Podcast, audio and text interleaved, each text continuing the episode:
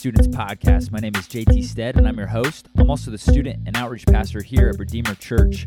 And what you're about to listen to was a sermon that was preached at our Wednesday night gathering from 6:30 to 8:30 with our students.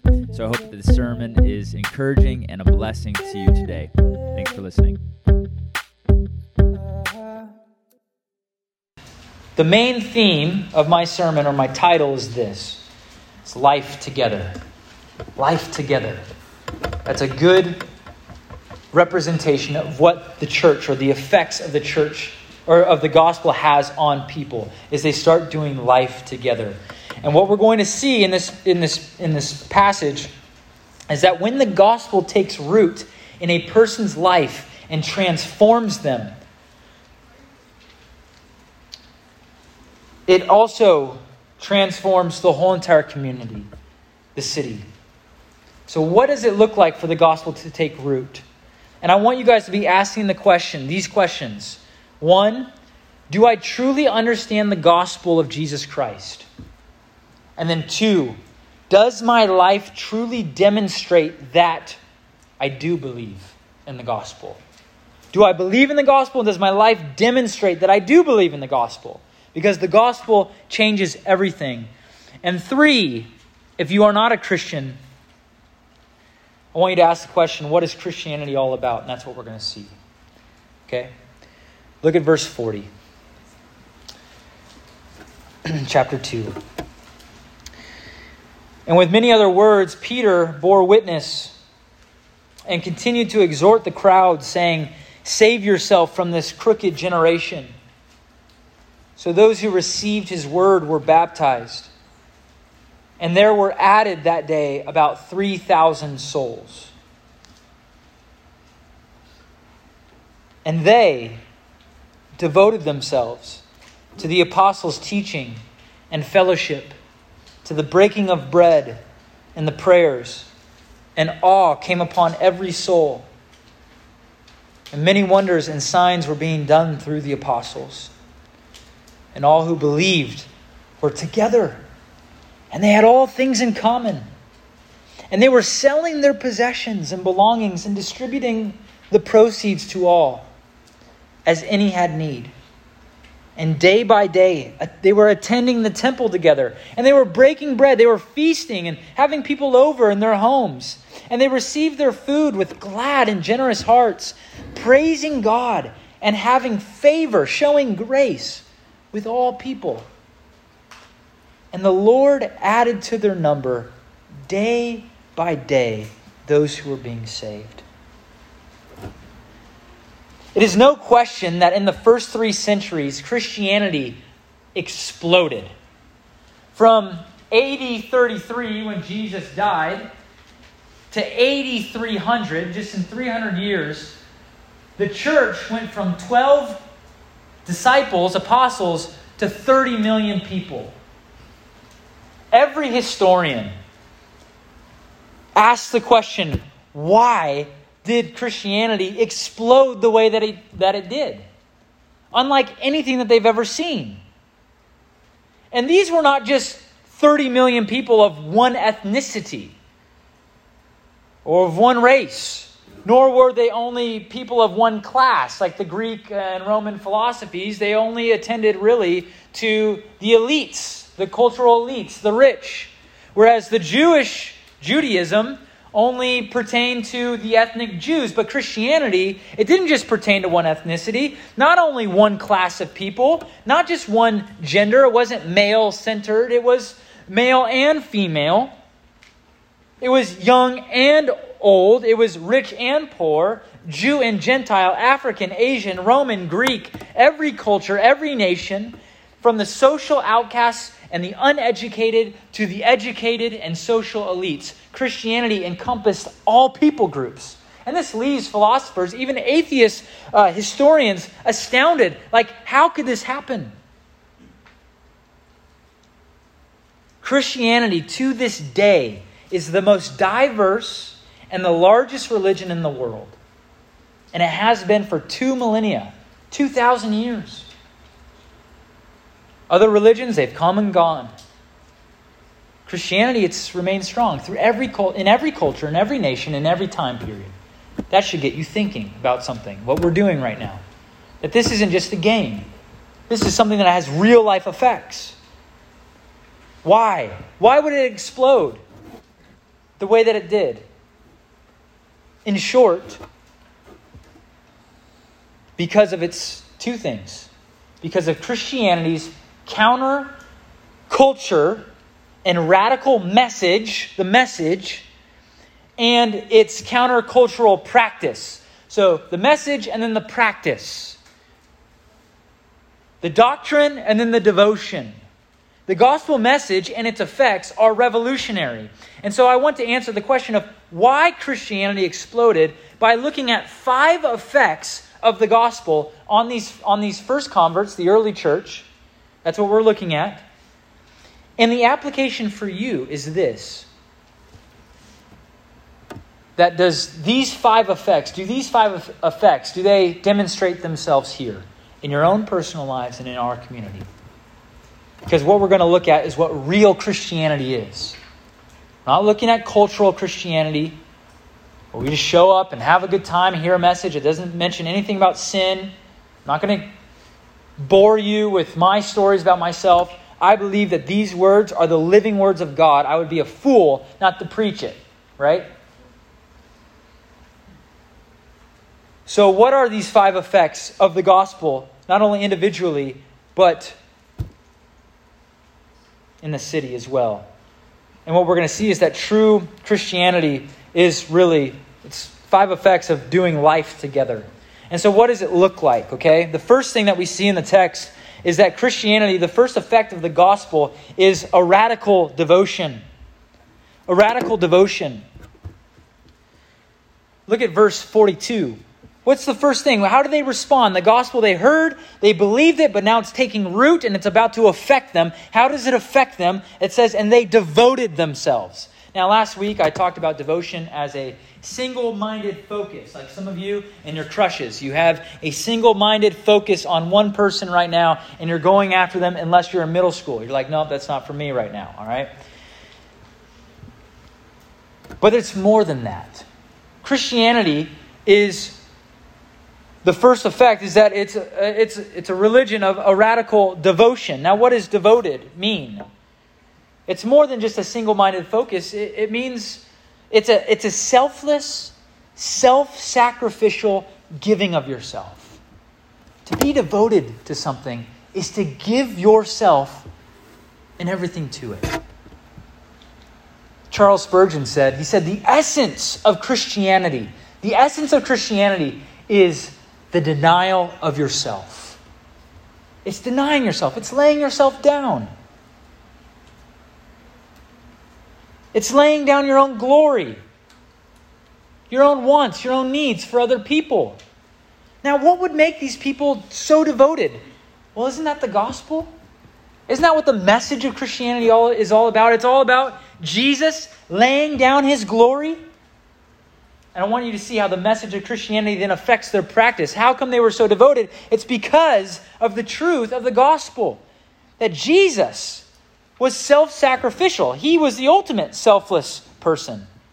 This is a radical selflessness that we see in the text. He was with glory in God, or with God, is God, and he laid down his glory and became a man and walks amongst us. He becomes, he puts on flesh. He becomes a man. He suffers. He is selfless. He should receive all the glory, but he should be served, but he becomes the servant. This is the message of the gospel. And so when that truth gets into your mind, like, yeah, Jesus gave up his glory so that I could be in glory with him, by dying on the cross, that is going to have an effect on my soul, saying, Yes, like Jesus, I want to deny myself. Of course, I'm going to be devoted. It's no longer about me. I'm going to pick up my cross, Luke 9 23. Deny myself, pick up my cross, and follow Jesus. Philippians 2 5 says, Have this mind among yourselves, just as Jesus gave up his glory, his privilege, his power and became a man and died on the cross for sinners. humbling himself. So it is you. You live a life devoted, a, ra- a life of radical devotion, a radical selflessness. A good illustration of this is the story of Hannah in the Old Testament. Hannah was a woman who could not have kids, she was barren. And she prayed and prayed and prayed to the Lord, God, give me a child. And in that culture, you got to understand, for a woman not to bear children, that was a very shameful thing. She prays and she tells the Lord, she says this Lord, if you give me a child, I will devote him to you. I will devote him to you. I will let him serve in your courts, in your temple. And so God gives her a child, Samuel. And, and after she weaned him, do you know what that means? After he is no, he's able to eat food, he, she devoted him to the temple service. She didn't even live with him. She, didn't even, she wasn't even with him. She devoted him to God. A life of radical uh, giving. It's not about taking, it's about giving. I was thinking of this self sacrifice, Marvels, Endgame, Black Widow, jumping off the cliff, right?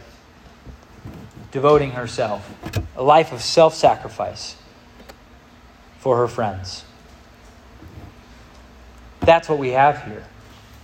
That's pretty radical. That's so countercultural. What's our, what does our culture say? It says you need to love yourself. Life is about you. You need to get all these toxic people away from you. They're the one that's bringing you down. You need to put yourself first.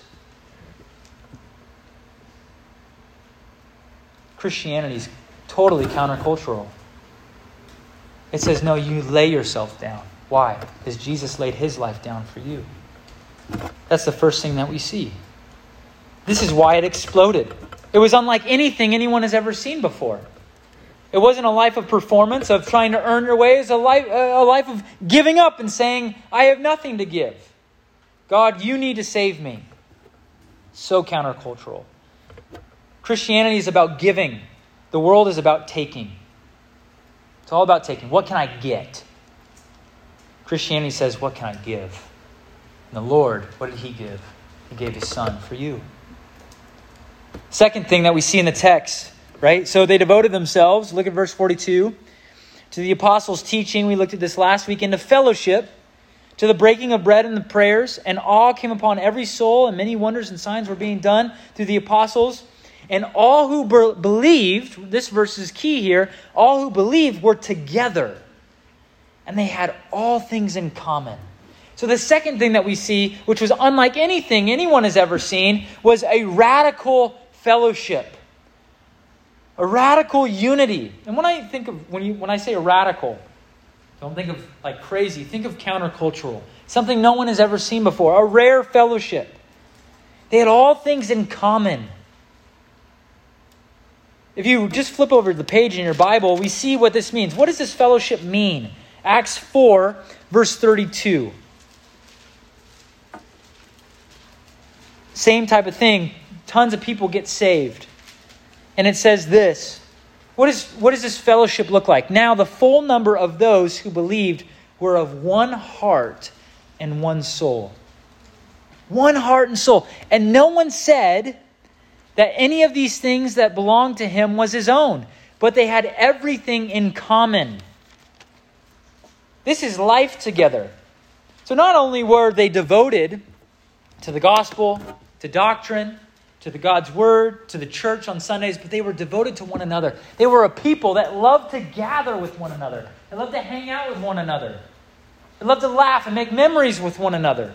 They were friends. And here's what's so radical about this is that these were people from all different nations, tribes, tongues, languages, cultural backgrounds.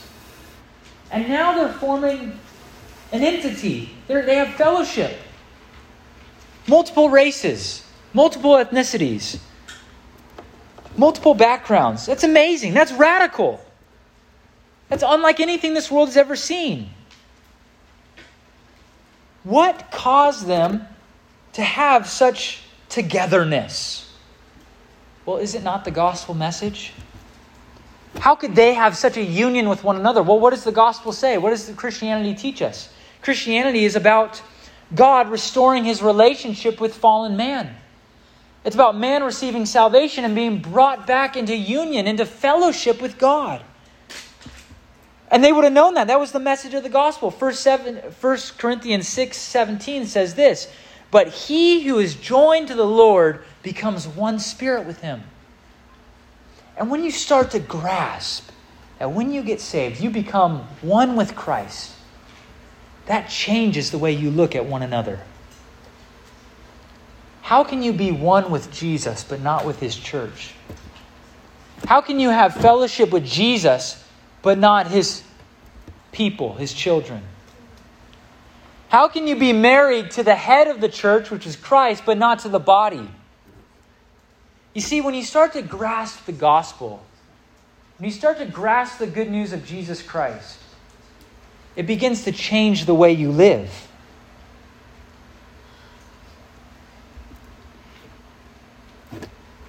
These people, they, they were given a new identity, a new people group, a new entity, a new, a new people that love to gather. And their friendship and relationship with Christ is what motivates their relationship with one another. They love to disciple one another. And so I have to ask this of you Do you have a love for your brothers and sisters that are sitting around you right now? Do you want to even get to know them? Do you have any desire to check in with them, to say, hey, how are you doing? How can I pray with you? Hey, let's hang out. I know I always hang out with these people, but I want to hang out with all of you. Why? Because we're one blood in Jesus. We're one body, we're one fellowship. I want to help you follow Jesus, and I want you to help me follow Jesus. That's what these people were doing. And there's nothing better, there's not, not a better illustration of what radical fellowship looks like than at summer camp. It really is true. We do life together, we sleep in the same rooms together. We have to share a shower. We uh, share smells together. It's disgusting, but whatever. It's, it's great. We share meals together. And that's exactly what these people did. They did everything together. They loved to be together. We play games together. We worship together. We cry together. We laugh together.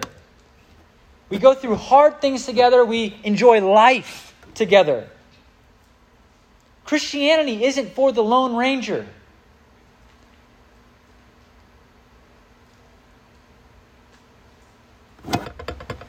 Remember COVID? When we had to isolate and you had to do Zoom life group and Zoom everything? How terrible that was and how joyful it was to gather once again? Can we just recapture that every single Wednesday night here? The world wants unity and fellowship based on your performance. Only if you make the team or not. Then you can be part of the team. The world wants unity based on race. Only if you're part of this. So we split everyone up in their own groups.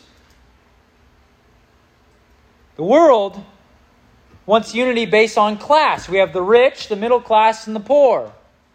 Or based on sex. We have female and male. We need to keep things separate. Christianity, it's a unity unlike anything else because it's grounded in the gospel, which is for every single person. That's why it exploded. That's why Christianity was so radical. So we have this radical self giving devotion, this love for one another, this gathering, this fellowshipping with one another. And then what else do we see in the text? Verse 45.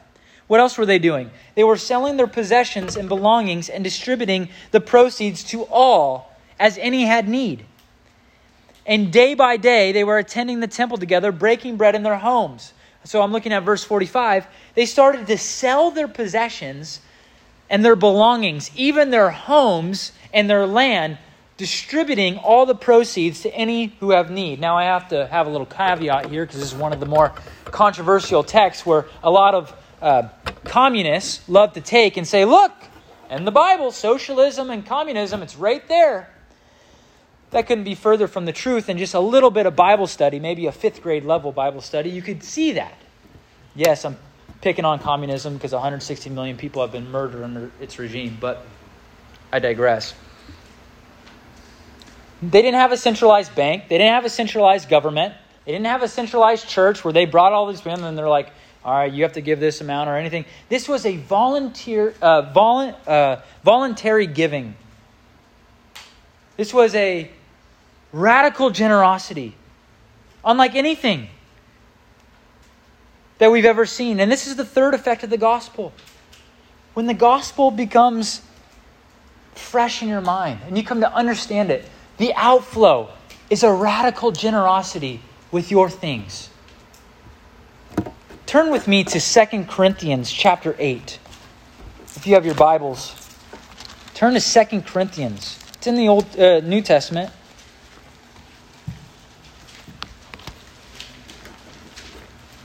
The message of Christianity is one of generosity. It's one of giving, is it not? And when the people came to understand this the generosity of God, it changed the way that they viewed their things. So 2 Corinthians 8 how does the gospel play into this? 2 Corinthians 8 9 says this For you know, church, the grace of our Lord Jesus Christ, that though he was rich, yet for your sake he became poor, so that you, so that you by his poverty might become rich. See, the gospel is all about giving. It's about Jesus laying down the riches that he had in heaven so that you who are poor in good works may be rich in Christ. And when you come to see the gracious, giving gospel, you start to think of your things a little bit differently. The Lord loves a cheerful giver.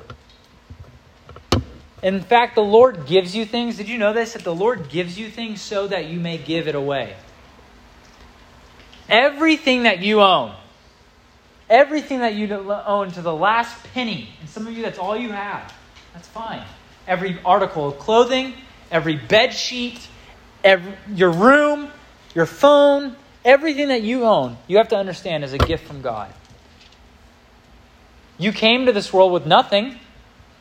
You, you came to this world with nothing, and you will leave with nothing. And everything that you have is lended to you by God. And so the people, when they started to understand the gospel of Jesus Christ, they recognized that and they say, you know, what is mine is really from the Lord's, and I want to give. And who are they giving? To anyone who had need. Some of you are like, I don't have money. How do I give? You could give your time. You could give your work ethic. you could give up things. You could give up a coat. When you see someone in need, is your first disposition to give, or is it, no, they're just going to use that for something that I don't want to support? The Lord loves a cheerful giver. And it's sad to me that some Christians are the most stingiest people of all. It doesn't make sense. How can you be stingy when the Lord has given you his most precious gift in Jesus Christ? When you come to understand that sweet, that sweet truth, it changes you. It softens your heart to give. You guys remember, I love the Christmas Carol. I know it's not Christmas, it's summer. We don't want to think about the cold. But Christmas Carol, who's the main character in there? Ebenezer Scrooge, right? Have you guys seen the animated version, the one with uh, Disney one? Who's seen it? Okay, I'm seeing not. Okay, it's really great. You, you know the story. Scrooge, he was a man in bondage, enslaved to his money. He was so stingy. And the more stingy he was, the more he was enslaved to it, the more cold he got. But as soon as he learned, as soon as through three visions that he had of really the hell that he was living and causing, as soon as he was freed from that, his response was to give and a radical change took place in his life. He was joyful. Everyone's like, whoa, this is Mr. Scrooge. He's given his money away.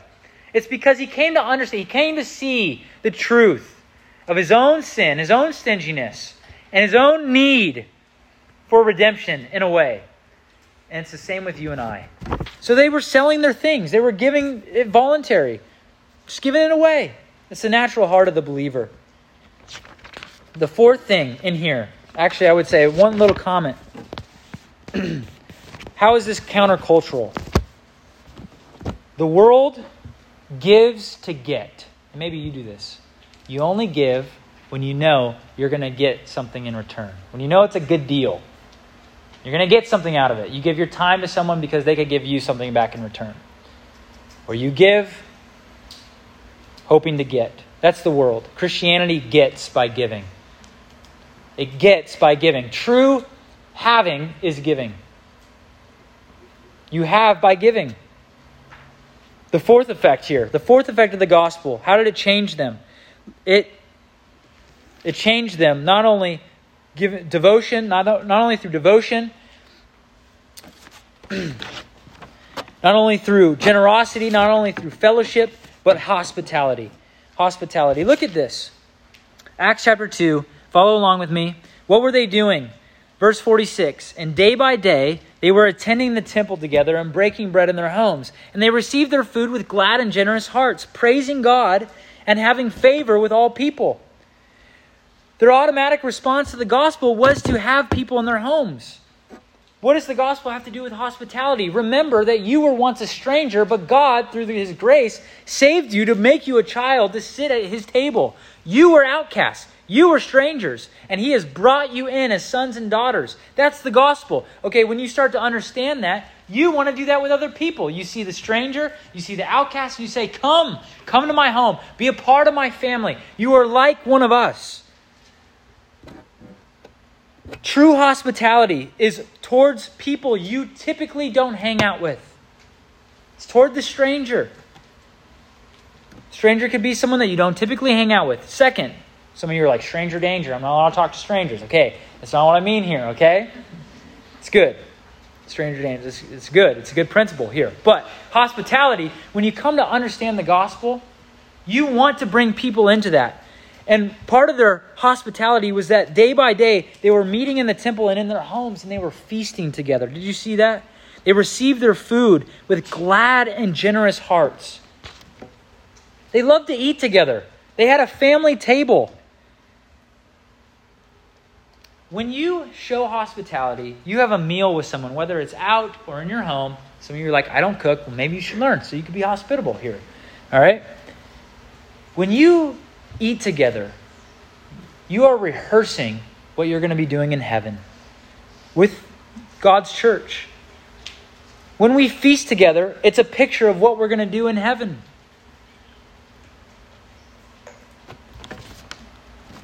Hospitality. How hospitable are you of bringing people in to your, to your life, to your friend group? Can I read you? I'm going to read you. What does Jesus think about hospitality. Matthew 25, 31. I'm just going to read this and move on here. When the Son of Man comes in glory, Matthew 25, 31, and all the angels with him, then he will sit on his glorious throne. Before him will be gathered all the nations, and he will separate people from one another as a shepherd separates the sheep from the goats and he will place the sheep on his right and the goats on his left.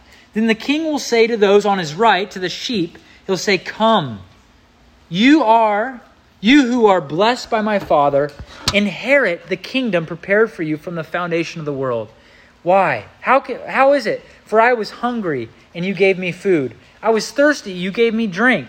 I was a stranger, you welcomed me in. I was naked, and you clothed me. I was sick, and you visited me. I was in prison, and you came to me. Then the righteous will answer him, saying, Lord, when did we see you hungry and feed you, or thirsty and give you drink? And when did we see you a stranger and welcome you in? Or when did we see you naked and when did we clothe you? And when did we see you sick or in prison and visit you? And the king will, ans- will answer them, Truly I say to you, as you did it to one of the least of these, my brothers, you did it to me. When you showed hospitality to the least of these, you were showing hospitality to me. Then he will turn to those on his left, the goats, and he will say, Depart from me, you cursed, into the eternal fire prepared for devils and angels. For I was hungry, and you gave me no food. I was thirsty, you gave me no drink. I was a stranger, and you did not welcome me. Naked, and you did not clothe me. Sick and in prison, and you did not visit me. Then they will answer, saying, Lord, when did we see you hungry or thirsty, or a stranger, naked or sick, or in prison, and did not minister to you? Then they will answer them, saying, Truly I say to you, as you did not do it to one of the least of these, you did not do it to me. And these will go away into eternal punishment, but the righteous into eternal life. That's how serious God takes our hospitality. That's how serious God takes us, our, our hospitality in reaching those in need and bringing people who are strangers into our friend groups. There's no place in heaven for clickiness. There's none. Ever. Think about the gospel of Jesus Christ.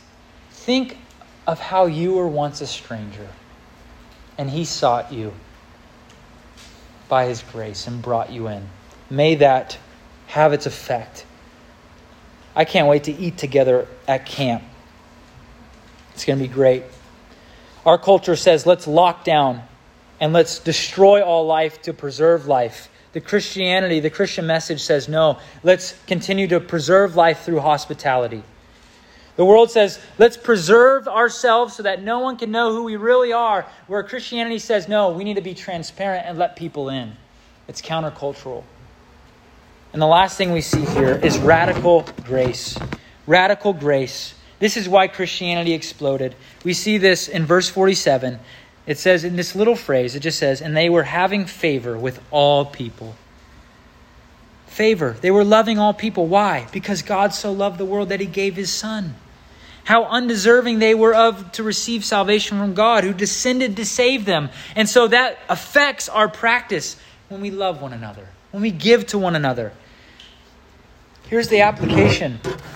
How can you ever, how could we ever, as born again Christians, saved by grace, ever look down our noses at people who are not like us?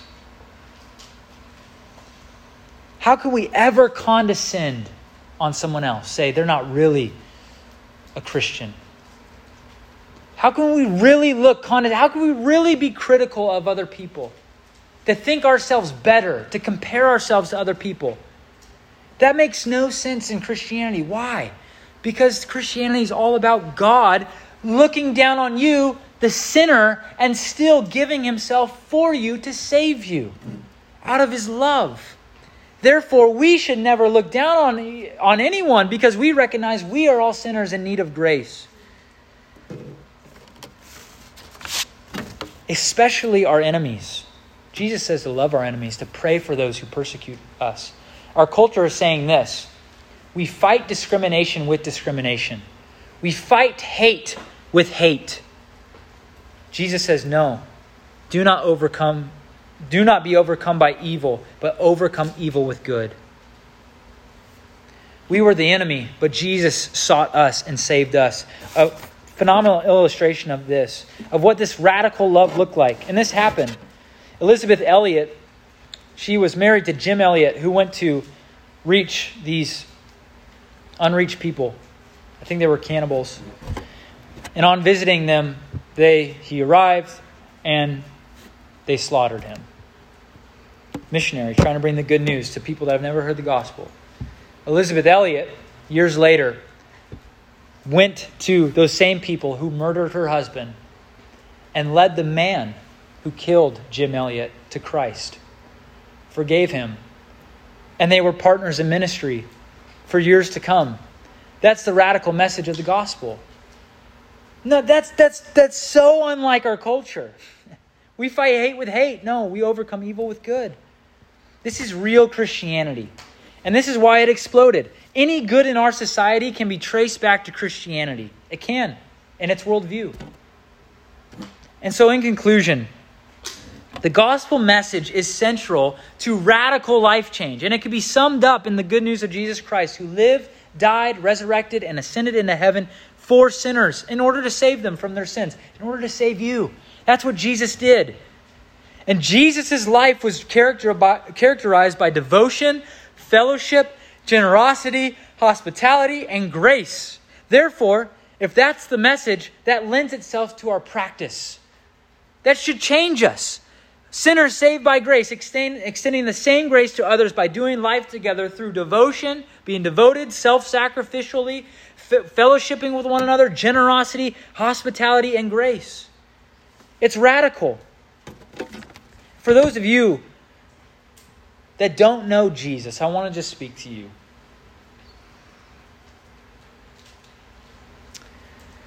I want you to see just how radical and transformational Christianity is in society. Its message is unlike the world's. See, every human being is infinitely valuable with dignity, worth, no matter their ethnicity, no matter their class, no matter their gender. They all have infinite value and worth. That's, that's part of the Christian message.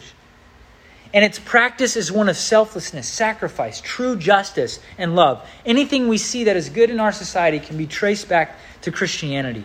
It really can. And its message is the only message that truly deals with the problems of, that you face, your own sin. And it remedies your sin by the grace of Jesus. Sin is the problem, Jesus is the solution. Run to Him, cling to Him. And for you believers in here, do you see the effects of the gospel in your own life? Are we truly doing life together as the spirit filled church, or is that all talk? We throw around, I love you, man, all the time. Is that just lip service? Have we taken our eyes off of Christ and thus off of one another? If you have the Spirit in you, ask Him to show you your own selfishness and begin praying that Redeemer students would become a group that emulates, that demonstrates the gospel, that makes it visible. I pray that we be radically self self giving, because that's what the gospel is all about. That we be known for the gospel of Jesus Christ. I've used that term a lot, but it's so central to everything we do. And I pray that you would come to know the saving power of Jesus Christ. For I am not ashamed of the gospel, for it is the power of God to save. It's the power of God. And it could transform you. Come to Jesus. See the transformation take place in your own life by trusting in Him.